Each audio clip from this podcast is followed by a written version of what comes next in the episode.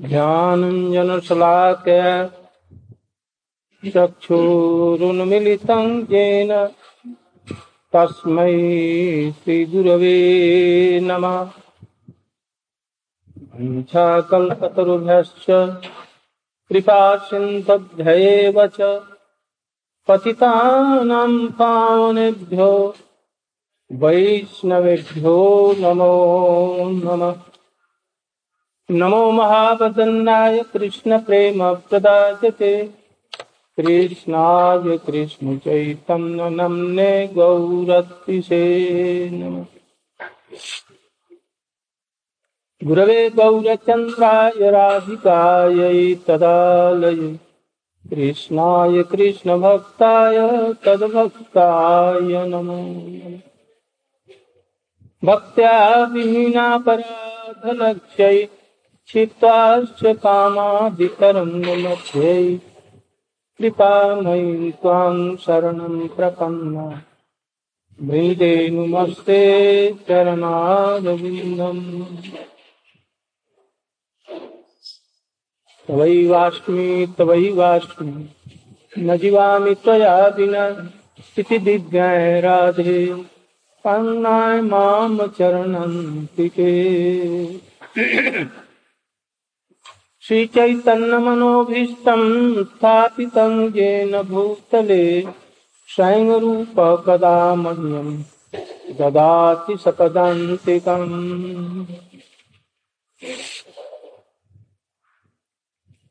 हम लोग दो तीन दिनों से रूप गोस्वामी के संबंध में हम लोग कुछ बतला रहे हैं।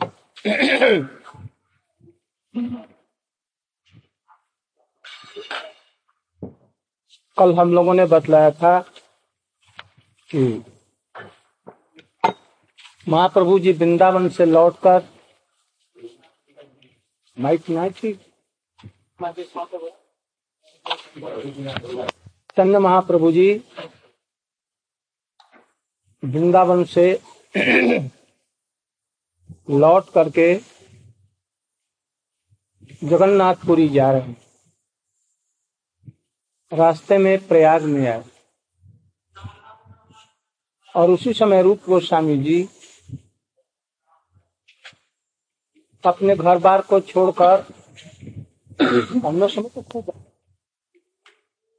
प्रयाग में पहुँचे। और उधर से रूप गोस्वामी जी घर बार छोड़कर अपने भाई के साथ में वृंदावन में महाप्रभु जी से मिलने के लिए जा रहे हैं। महाप्रभु जी को पता लगा रूप गोस्वामी को, जो ये तो प्रयाग में आए हुए हैं, प्रयाग में उनसे मिले। मिलने के बाद में दो चार दिन वहाँ रहता, दस दिन वहाँ रहे। इसी समय में वल्लभाचार्य नामक एक आचार्य उनसे मिले। वो अपने घर में उनको ले गए। इनका घर गंगा जमुना के प्रयाग से उस तरफ़ था आड़ाई ग्राम में। उम्र में बहुत वृद्ध थे। महाप्रभु जिस समय यहाँ आए, उस समय करीब करीब चालीस वर्ष के होंगे। और इनकी उम्र उस समय में बड़ी मुश्किल से सब लोगों ने मिलकर महाप्रभु जी को निकाला पानी में से, नौका पर बैठाया। महाप्रभु जी देख रहे हैं, ये हमारे विजातीय हैं, एक जातीय नहीं है, इसलिए अपने भावों को छिपाने की चेष्टा की संवरण करने की चेष्टा की। किंतु जितने ही वो भावों को छिपाने की चेष्टा कर रहे हैं, उनके भाव और प्रकाशित होने लग गए। नौका में ही नृत्य करने लगे, नौका डूबने लगी इधर उधर। मुश्किल से अढ़ाई गाँव का घाट आया, वहाँ पर वहाँ पर उन्होंने उनकी बड़ी पूजा खातिरदारी की, श्रद्धा के साथ में खिलाया पिलाया। उसी समय में एक तिरहित ब्राह्मण आ गया हूँ। महाप्रभु जी को देख करके बड़ा वो प्रभावित हुआ। महाप्रभु जी ने उसका भी भाव देखा और उससे पूछा, उनका नाम था रघुपति उपाध्याय। लोग कहते हैं कि श्रृंखला के कवि, विद्यापति के ये छोटे भाई थे, उपाध्याय कहते हैं। रूप गोस्वामी ने इनके बहुत से श्लोकों को पद्यावली में संग्रह किया है। बड़े अच्छे अच्छे श्लोक। श्रुतिमा परे स्मृति में परे, भारत मन ने भवजंत भव भीता। अमयनंदम बंदे निंदे पर्वत लोग संसार से भीत होकर के श्रुतियों का आश्रय ग्रहण करें। अर्थात तो श्रुति के अनुसार में यज्ञ करें। कोई महाभारत को ग्रहण करे, अर्थात माता पिता वर्णाश्रम धर्म का आदर करे। किंतु मैं, अमी नंदम बंदे, मैं नंद बाबा की वंदना करता हूँ, जिनके आँगन में परत ब्रह्म खेलते हैं घुटरुओं पर चलते हैं। मैं उसी नंद बाबा की मैं वंदना करता हूँ। महाप्रभु जी उनसे पूछा श्रेष्ठ मानव का रूप में जितने रूप हैं, उनमें सबसे श्रेष्ठ किसका रूप तुम मानते हो? उन्होंने कहा, श्याम एवं परम रूपम। श्याम रूप, एवं परम रूपम। श्याम, मैंने कृष्ण, नंदनंदन कृष्ण। इनसे बढ़कर के और किसी का रूप नहीं है, इसलिए इनको स्वयं रूप कहते हैं। फिर उन्होंने कहा, ये जो श्याम रूप है, ये कहाँ पर रहता है? सब उन्होंने कहा, पूरी, मधुरी, माधुरी, पूरी बरा अर्थात जहाँ मधु माने, मधु की माने प्रेम की पूरी है, जिसके अंदर में ब्रज है, गोकुल है, नंदगांव, बरसाना और राधा कुंड है, वो जो पूरी है, वो सबसे श्रेष्ठ मधुर पूरी। उसी में यह रूप है, और कहीं नहीं।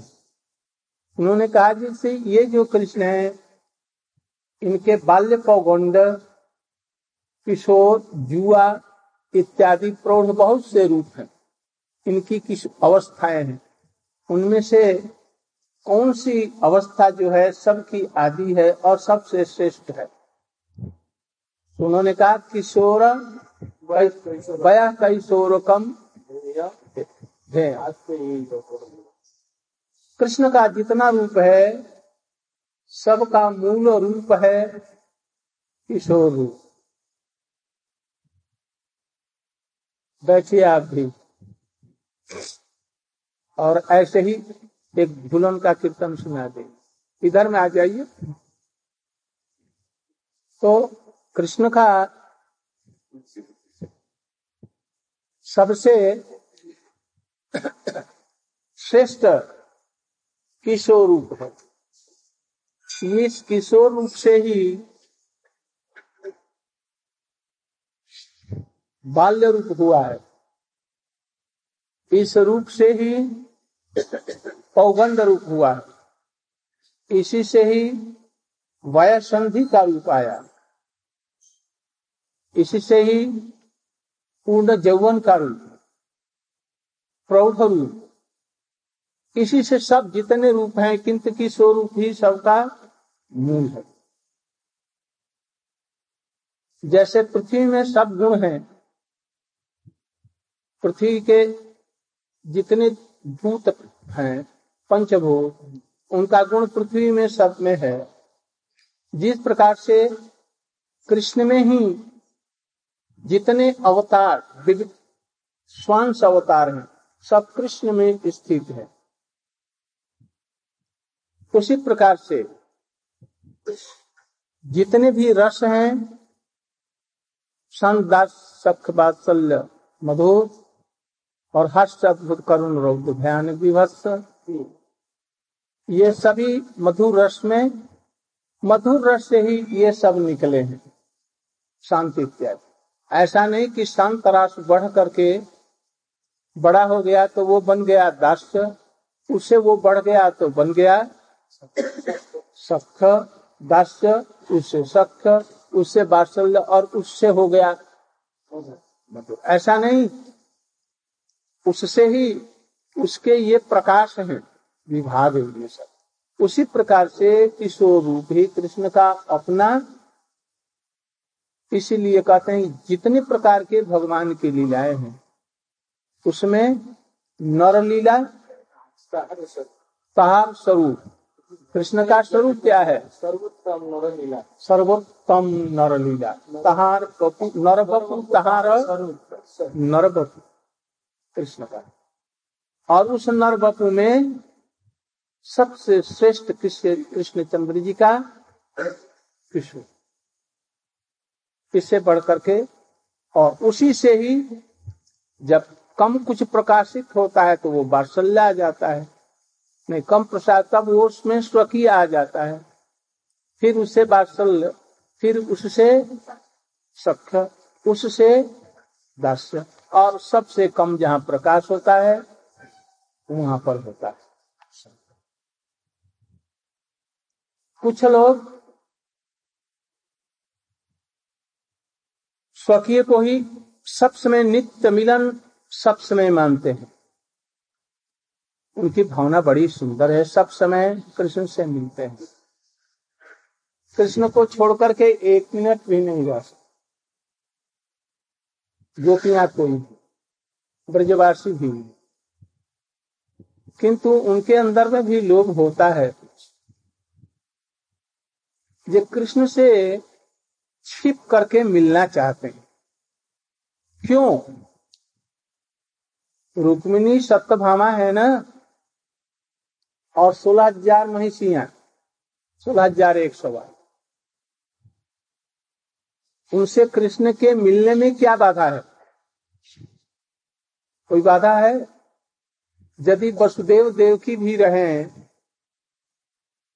जब देखेंगे से रुक्मिणी जी सत्यभामा जी कृष्ण के पास में आ रहे थे उठ करके चले जाएँगे। या रहेंगे भी तो कोई बात नहीं है। किंतु ब्रज में यदि स्वकी ही नित्य ही मिलन होता तो फिर किससे पर्दा था जो किसी से छिप करके मोहिनी रूप बना करके आते हैं। उनके साथ में छिप करके झूला झूलते हैं। क्यों? क्योंकि इसमें माधुर्य है। इसलिए नित्य मिलन वाले भी उनके भी पुस्तकों में इस प्रकार के छिप करके कृष्ण से प्रेम करने की एक लालसा बनी रहती प्रेम छिप करके ही ठीक होता है। यदि प्रकाश कर दो तो उसका मूल्य नहीं रहा। इसलिए किशोर उम्र ही सबसे भैया कैसे रोकम ध्येयम आद्य एव और आद्य रस माने श्रृंगार रस ही सबसे महाप्रभु जी ने यह सुन करके बहुत प्रसन्नता। बड़े प्रसन्न हुए।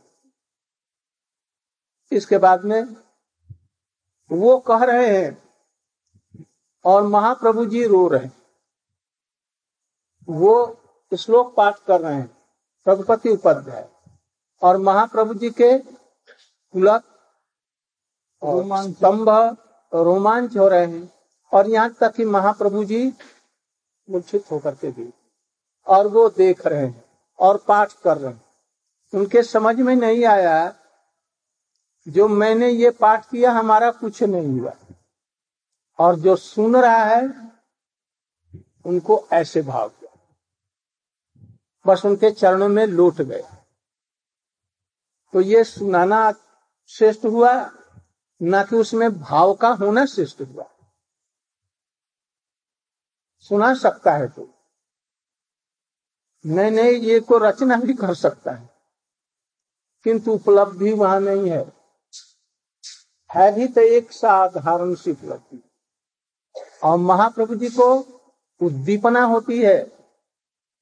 कब की कृष्ण लीला की उद्दीपना होती है?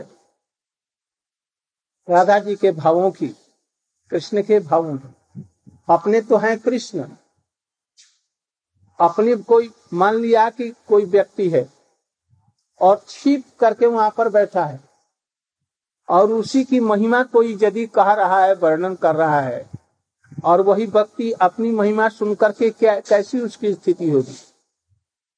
वो अपने को छिपाने की लाख चेष्टा करेगा, वो नहीं छिपा सकता। ये दशा हुई महाप्रभु जी की। है कृष्ण राधा जी का भाव दिया।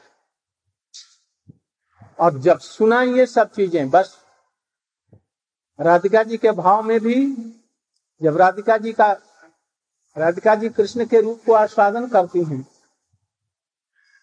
ठीक वैसे महाप्रभु जी की स्थिति हो गई और भाव में विकल हो गए।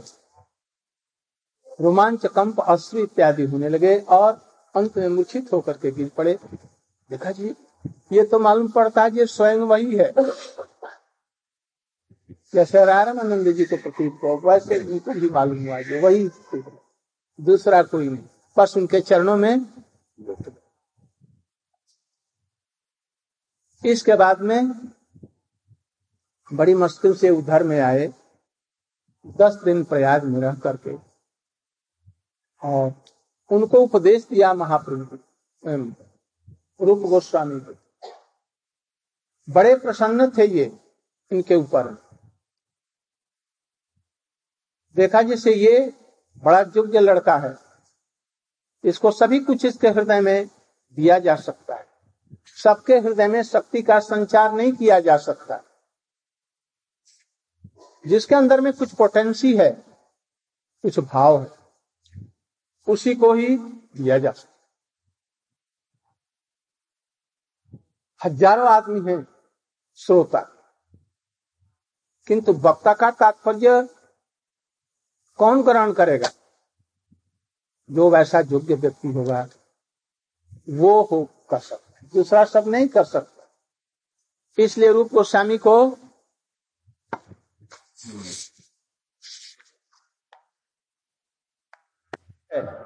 सुनो रूप, भक्ति लक्षण, भक्ति रसेर लक्षण।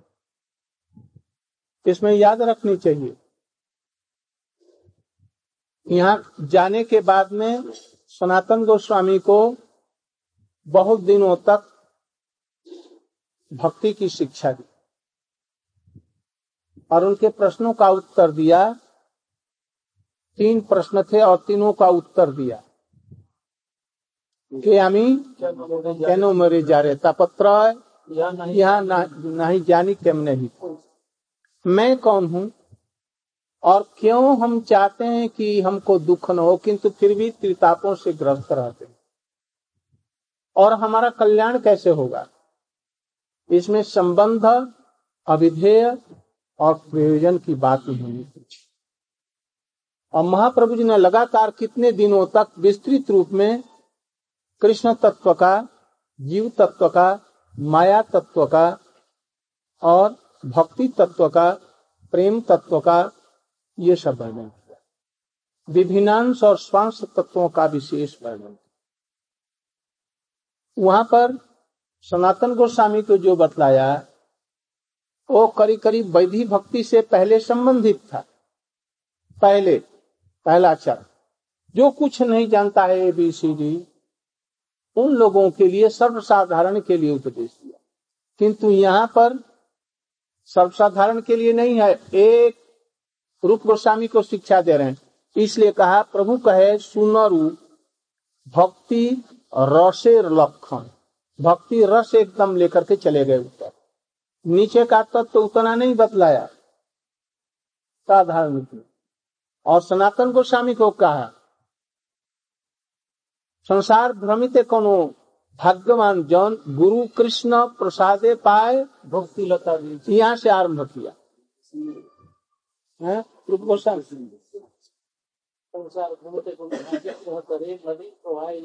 काशी लगी। और श्लोक दिया भाव आप वर्गो भ्रमित एकदम आरंभ से उन्होंने आरंभ किया। जीव किसको कहते हैं? कृष्ण किसको कहते हैं? दोनों में संबंध क्या है? ये माया में हम कैसे आ गए? इसका यथार्थ कारण इत्यादि उपस्थित।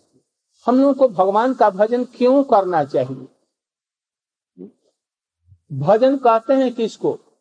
और उसके लिए उन्होंने एकदम बहिर्मुख दशा से आरंभ करके और गुरु करण वैष्णव का मिलना और अनर्थ निवृत्ति, निष्ठा, रुचि, आसक्ति इत्यादि का वर्णन किया।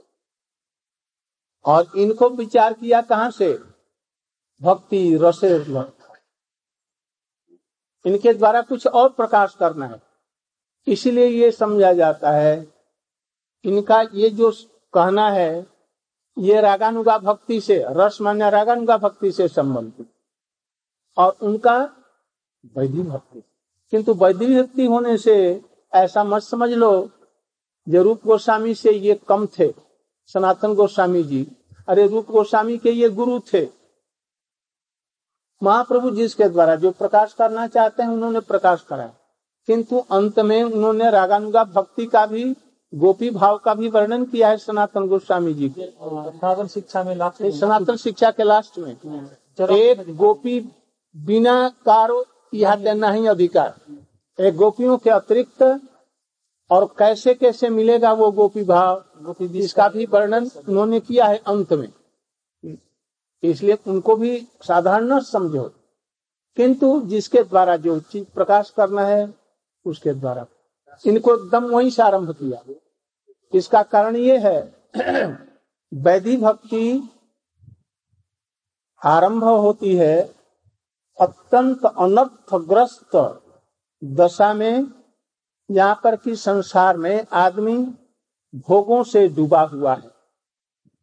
और ऐसे व्यक्ति को पूर्व जन्म के संस्कार से, या इस जन्म के किसी सौभाग्य से, किसी शुद्ध वैष्णव का संग यदि हो गया तो उसके संग से इधर में थोड़ी सी रुचि आती है, और फिर दूसरा वैष्णव संग, साधु संग होता है, और उसके द्वारा गुरु पदाश्रय और गुरु से शिक्षा इत्यादि, और गुरु की विषम रूप में सेवा इत्यादि होकर के दस जो प्रारंभिक भक्ति के जो अंग हैं, उसमें इनको प्रवेश कराता है।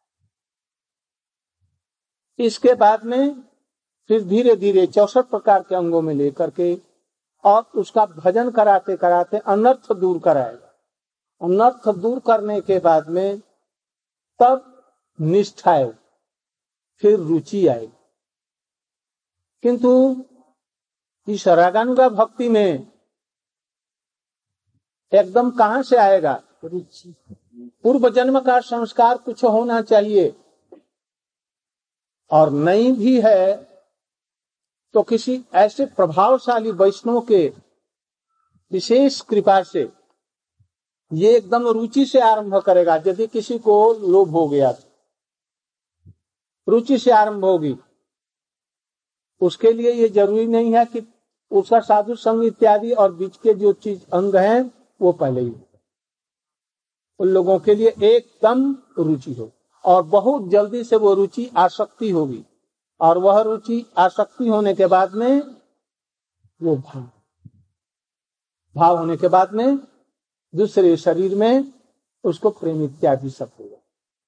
इसलिए इनको कह रहे हैं सुनरूप भक्ति रसेर लक्षण। सूत्र रूपे कही विस्तार ना जाए वर्ण। मैं सूत्र रूप में बतला रहा हूँ। पारावार शून्य गंभीर भक्ति ऋष सिंधु। भक्ति रस सिंधु कैसा? ये मत ऐसा समझो। भक्ति रसामी सिंधु जो नाम है उन्होंने अपने आप लिखा। कहा से लिखा? ये महाप्रभु जी की करुणा उपलब्धि करके महाप्रभु जी उनको कहा प्रयाग में। देखो, पारावार शून्य। गंभीर। पारावार शून्य मैंने इस पार उस पार नहीं है। और गंभीर मैंने क्या? उसकी गहराई कितनी है ये भी पता नहीं है। भक्ति रस सिंधु। ये भक्ति रस। ऐसा ही सिंधु समुद्र के समान है। मैं तुम्हारे चखाई ते तार को ही एक बिंदु। तुम्हें चखाने के लिए एक बिंदु चाहिए। क्यों? ये भक्ति रसामी जो सिंधु है, अपराकृत है। इस जीव में, यहाँ संसार के संसारी जीवों में उनका अधिकार नहीं है ये भक्ति रसामी सिंधु को चखने का। है? यहाँ पर अधिक से अधिक होगी साधक जीवों में श्रद्धा, निष्ठा, रुचि, आसक्ति, भाव का भाव से तो आगे होगा नहीं।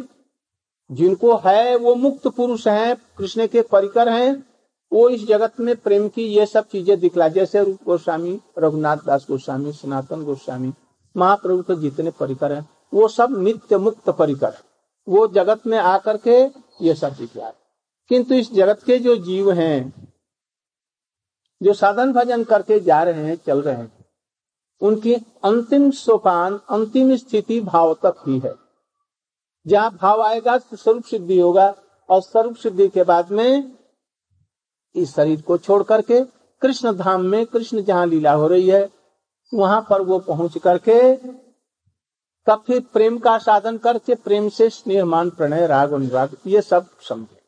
ये भूमिका नहीं है, भक्ति रसामी सिंधु की। भक्ति रसामी सिंधु वह है जिसमें प्रेम का पानी है। और लहरे क्या क्या है? स्नेह मान प्रणय राग अनुराग। और पूर्णिमा के दिन की लहरें क्या है? महाभाव उससे भी आगे ये पूर्णिमा की लहरी है। विशेष विशेष स्थिति में।